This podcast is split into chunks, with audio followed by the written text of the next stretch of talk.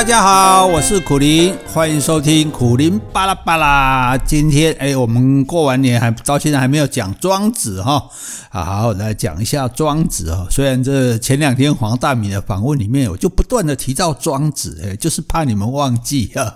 好，那这个其实庄子是很有意思的事情，大家如果真的听了，就觉得。没有那么难，至少没有尼尼采那么难，而且它也蛮有趣的哦。那我们这一次要讲的就是说，你知道怎么样使用你的心吗？哦，心是要拿来用的，我们说要用心用心，可是你会不会用心呢？哈，因为心哈是一个很特别的地方。我们怎么？你看，我们讲哈，我们讲一个人有心哈，无心哈，无心之过啊。你有心做什么事，他很用心，或者下定决心，哦，甚至说居心不良哦，说用尽心机，或者说这个人有雄心大志。哎，我们都在讲这个心，这个心其实不是他的心脏，哎，是他的脑，mind，M-I-N-D，对不对？是他的脑在想什么？明明就是他的脑。决定了要做这些事情，他做有这些态度，有这些发言，有这些动机。可是为什么我们会说是他的心呢？是 heart 呢？诶，我我这 H E A R T 哈，所以这个很好玩，就是说，诶，东西方都这样哦。明明大家都知道说，在决定我们一切的思想行为的都是我们的脑。可是呢，我们却都说他的心如何如何，好，这就很有意思了哈。所以这个应该不会是巧合吧？哈，所以大家古代人难道觉得说是心脏在主导我们的一切吗？那到了现在，为什么我们还是用心呢？哈，因为我们知道心是心脏嘛，哈，是那个不断在跳动的，嘣嘣嘣嘣嘣嘣，好，在维持我们生命的这个器官，对不对？然后脑子呢，才是我们负责思考、负责决定我们言行举止的部分。可是我们在形容一个人的表现的时候，哈，不管是忠心，你看孝心、诚心、爱心，哎，用的都是心，哎，这这我们不会说这这个人是忠脑、孝脑、这诚脑或是这个爱脑哦，所以这样看起来哈，运用理智的时候，我们用的是脑。哦，表现情感的时候，我们用的就是心。哦，用要用这样子来区分，否则的话你就这不知道。所以这个心不是指心脏的事，是表示我们的情感。哈，好，那心有没有用呢？哈，我们一天到晚讲这个庄子里面有讲嘛，这个东西有用，那个东西没有用。哈，那到底有没有用呢？哈，心对我们一个人会有什么样具体的影响呢？哈，我们就来看看庄子怎么讲的。哈。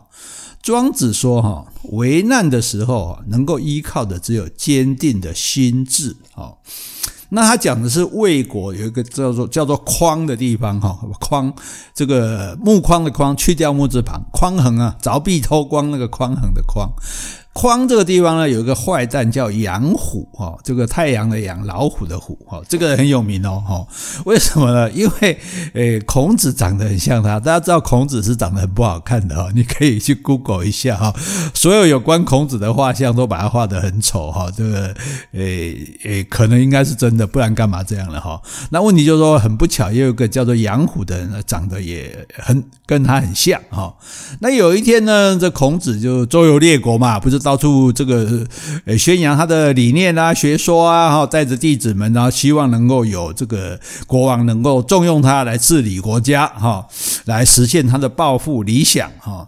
那他来到匡这个地方啊，结果匡这个地方的人把他包围起来，哇，喊打喊杀，哇，我被惊死，怎么会这样子呢？哈，那孔子呢，不为所动。哎，跟他的弟子在重重的围困中，继续在那边讲道。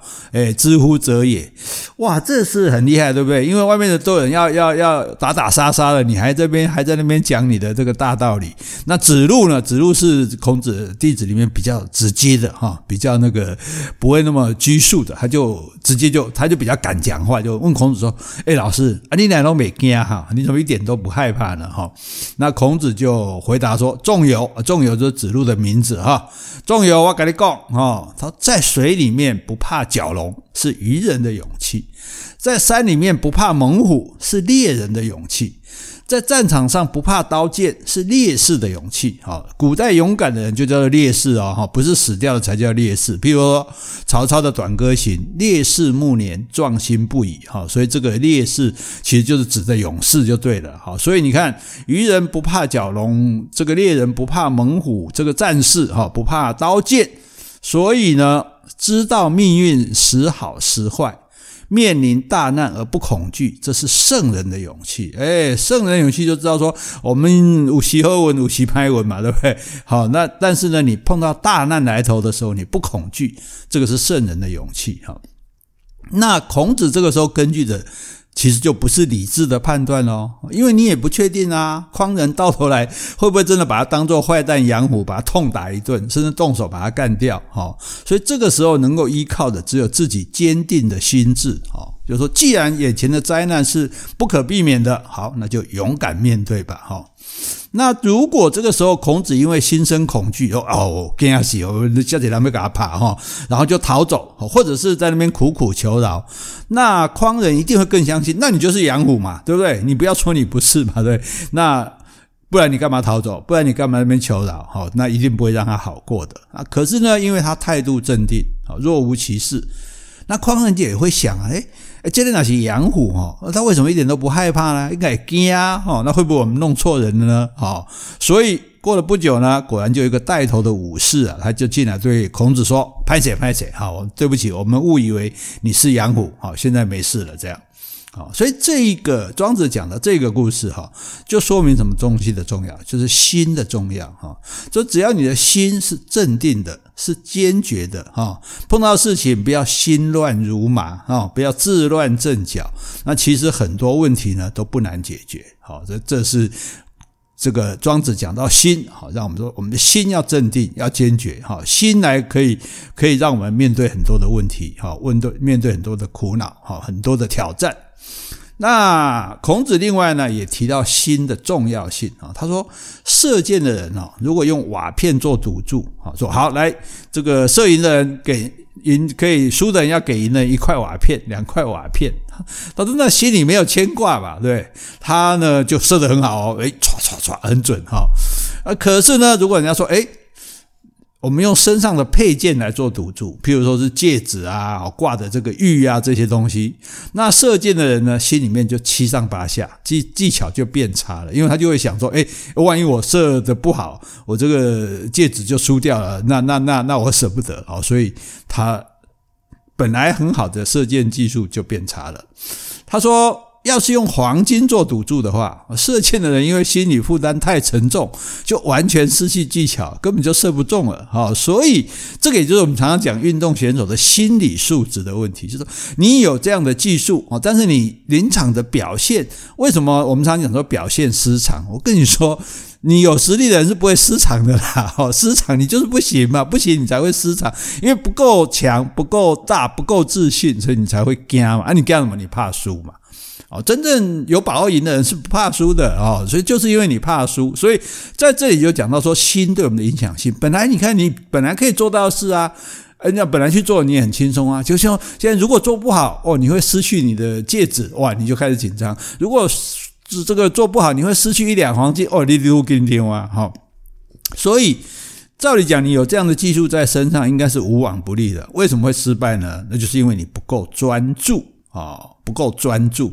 那不专注的原因是什么？就是因为有了得失心。哦，这是我们做人常常发生的事情。啊，本来你可以做得很好，是为什么做不好？因为你担心做不好，啊，担心失去输掉。啊，所以。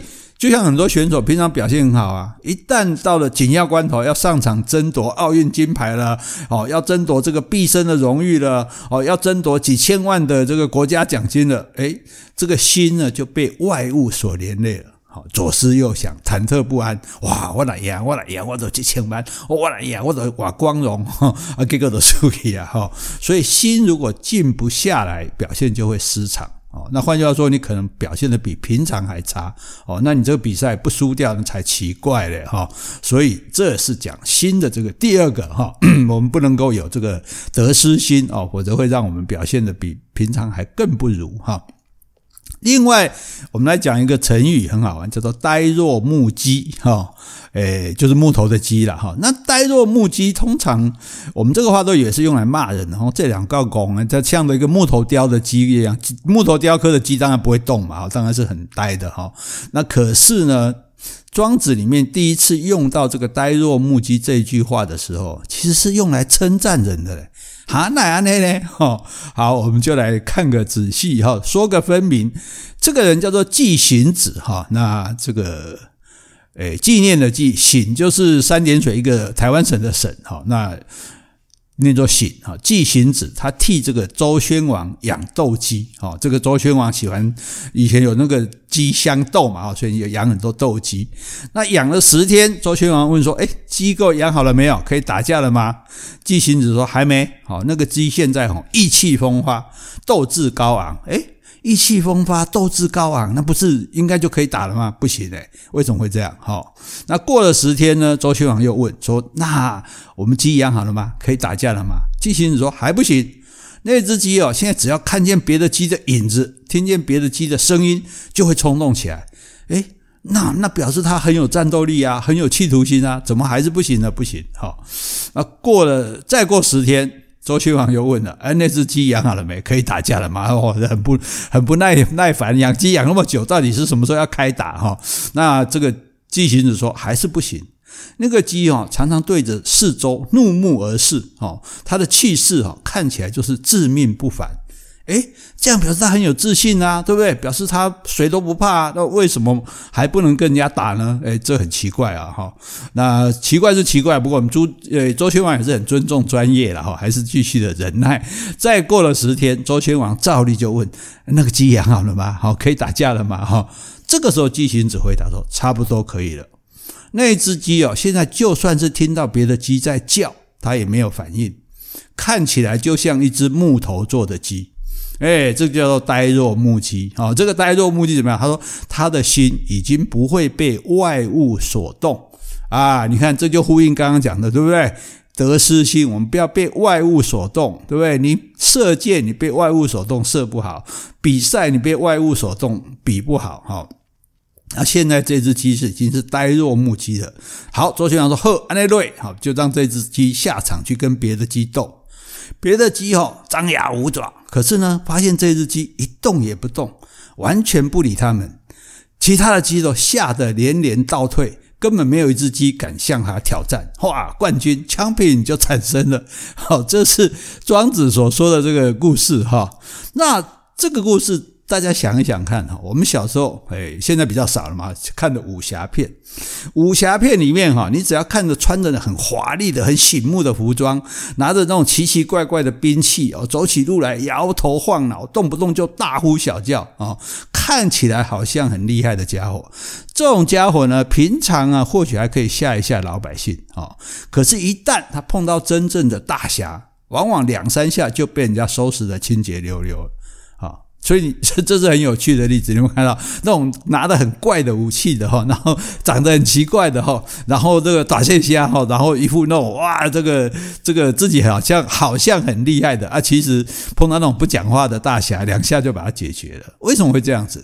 因为真正厉害的人哦，他不会到处炫耀自己的本领。哦，唯恐人家不尊敬他，不害怕他。哦，真正厉害的人就是矮矮内含光。哦，所以他对人都很客气，处事都很谦逊。哦，因为他知道自己有本领，对手很少，所以他不需要浮夸，也不需要叫嚣。哦，也更不会骄傲的自称是什么大师大侠。哦，所以大多数时候，这种真正厉害的人哦，敌人光是看到他那种无形的气势啊，就往往不战而走。根本不需要他浪费力气，哦，所以这个我们从这个这一点看出来就知道，哈，所以我们也常常讲嘛，这个这个半桶水哈才会这么摇摇晃晃的哈。那就算说两个高手过招好了，那你注意看哈，两个人对视半天，对不对？诶，谁谁会输？只要先动手的那个，几乎百分之百就是落败的那一个。好，两个人不。比了半天，一个啊冲过来，然后他就被干掉了哈。那为什么这样？因为他沉不住气嘛。沉不住气啊，在心理上就已经先输给对方了啊，因为你谁先动手就先露出破绽啊，被被对手有机可乘啊。两个人的武艺呢，其实可能是不相上下的，那胜负就在于谁的心比较沉稳啊。所以呆若木鸡是什么？是因为自己已经无懈可击了，所以目中无人。哎。我我都没得惊，没得惊，我都没得看你边啊是虾米人哦？这个目中无人不是骄傲哦，哈，不是说哦看不起人家，是因为自信说我没有对手哦，所以我也不在意身边有没有敌人，我也不用担心谁会来暗算我，因为暗算我是他倒霉哦。那你不在意别人，你也不会在意外物哦，你的心定了，那人的能力就可以充分的发挥了。好，这个叫是我就要告诉庄子告诉我们，我们要。定心哈，心要把它定下来哈。那再来呢，还有一个很有趣的例子哈，讲的是比漂亮更重要的事情。这个人叫做杨朱哈，对，杨朱是谁？那你这个这春秋战国时代啊，很会辩论的那个叫做杨朱，白马非马的那个哈。那但是这个剧情跟那个白马非马没有关系哈。那杨朱是到宋国去，住在一个客栈里面。那客栈的主人呢，有两个妾哈啊，有一个妻，两个妾。这两个妾呢，一个漂亮，一个不漂亮。可是这个主人呢，很喜欢那个不好看的妾。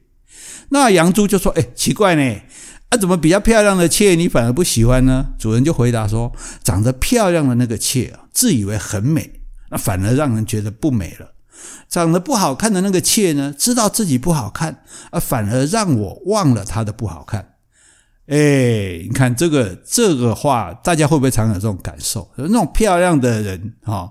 不管是女生男生，就是他就就比较骄傲，对不对？他就觉得哦，我就是，然后就比较挑剔，哦，然后就比较不亲切嘛，对吧？让我们觉得难以亲近。那可能长得自己知道条件比较差的，诶，他可能对人就特别的体贴，特别的温柔，反而让我们觉得很好相处哈。所以杨朱听了这个话呢，就跟他的弟子，杨朱也是有弟子啊，那时候大家都流行带一票人这样子哈，他就叫他们小子们，哈，那个。小子们，这孔子也常常这样叫自己的弟子哈。翻成白话的话，就是应该说：“哎，搞人家搞赢了哈，人家搞赢了，给他注意哈。现在给他注意哈。他说人哦，只要存心自夸，就变得不可爱了哈。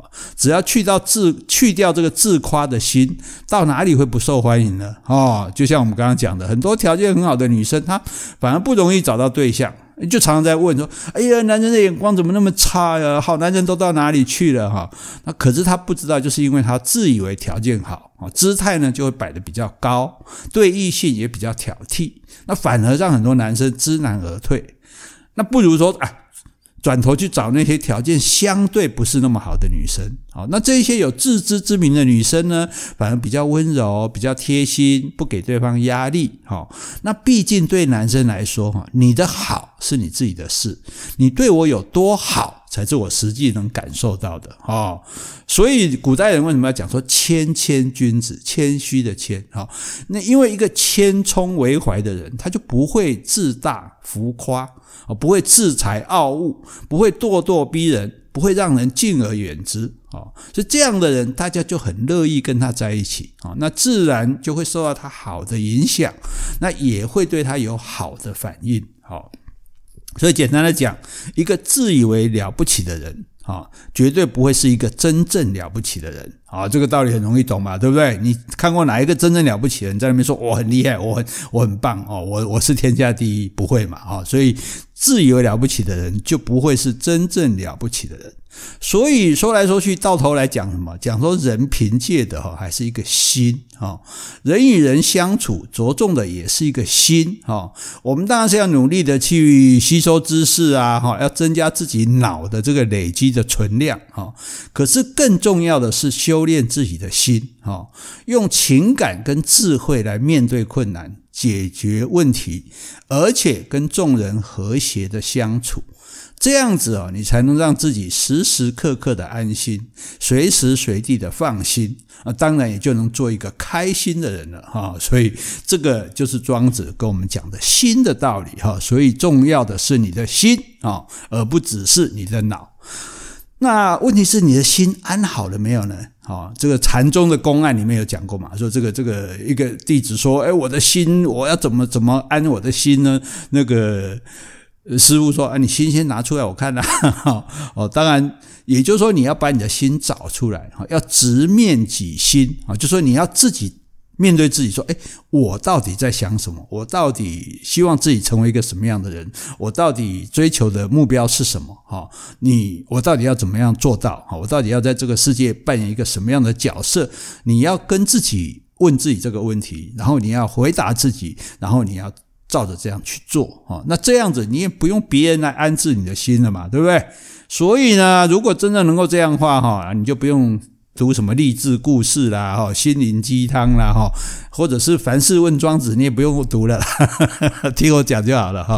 重点就是说，因为庄子也讲了嘛，得鱼忘全，全就是竹字头一个全部的全啊，就是抓鱼的工具。就是说，你抓到鱼之后，你就不会管你用的是什么工具了，哈。所以重点就在这里，在你如果能够面对你的心，好，把你的心安顿好，那其他。的事情其实都不成问题的哈，这就是庄子呢在告诉我们的哈，这个心对我们来说其实是多么的重要哈。那我们呢在危难的时候，我们要依靠我们坚定的心智哈。那我们要做一个呆若木鸡哈，不受外物所影响的人哦，那么他才会诶让我们成为这个。啊，不受外物影响，然后能够达成我们的目标。那更重要的是说，其实你的条件好啊，你自己有多好，不如看说你对人有多好啊，这是更重要的哈。好，那这就是今天的庄子啊。那我们顺便再说一下哈，这个语言文字哈，它是活的，它不断的演变哈，很多意思跟初创的时候不同啊，比如说。呃，流鼻涕的涕就变成了眼泪的泪哈，书书本的书就变成了书信的信哈。这个麻烦你参考苦苓开课，原来国文超好玩哈。那甚至我们常用的成语罄竹难书，对不对？本来是说一个人做的好事哦，多到连竹简啊，因为那时候还没有发明纸嘛，用完了都写不尽啊。那可能这个成语太好用了，大家用着用着呢，不管好事坏事都拿来用，后来甚至变成坏事专用，哦，可能是做好事人太少了哈，那大家就误以为这句话是专门用来骂人的。那有一位前任的教育部长呢，就把它当好话来用。啊，说这个罄竹难书啊，结果就炸锅了。很多名嘴啊、民意代表纷纷跳出来骂他没读书，嘿嘿，岂不知道哈，他就是读书读得够多才会这样讲啊。所以那些自以为捡到枪的人呢，正好暴露了自己的浅薄无知哈。那再来讲一个沆瀣一气，呃这个大家常常讲哈，这个诶，可能我猜你应该不会写，不相信你再写写看哈。那个沆瀣一气，我是什么意思呢？就是行啊，它是左鼻孔啊，左边的鼻孔啊，瀣呢是右边的鼻孔，所以沆瀣一气呢，就是一个鼻孔出气。你相信吗？不相信是对的。这喜欢的公生球，然后，所以其实沆瀣哦是指宋宋沆跟宋谢这两个人，那他们是考生跟主考官的关系哈，在古代就可以称互相称为学生跟老师了哈。那这个老师非常欣赏学生的才华，两个人意气相通，所以被人家称赞说他啊他们是沆瀣一气。你看这个话完全没有一点不好的意思啊。那天知道后来怎么会变成骂人家互相勾结的这种坏话哈，所以由此可见呢，这个世上有很多的不见得未必是啊，所以我们要常常提醒自己，不要轻易的说出绝对是错不了这些话啊，这种态度呢也很符合我们家庄子的精神哦，拜拜。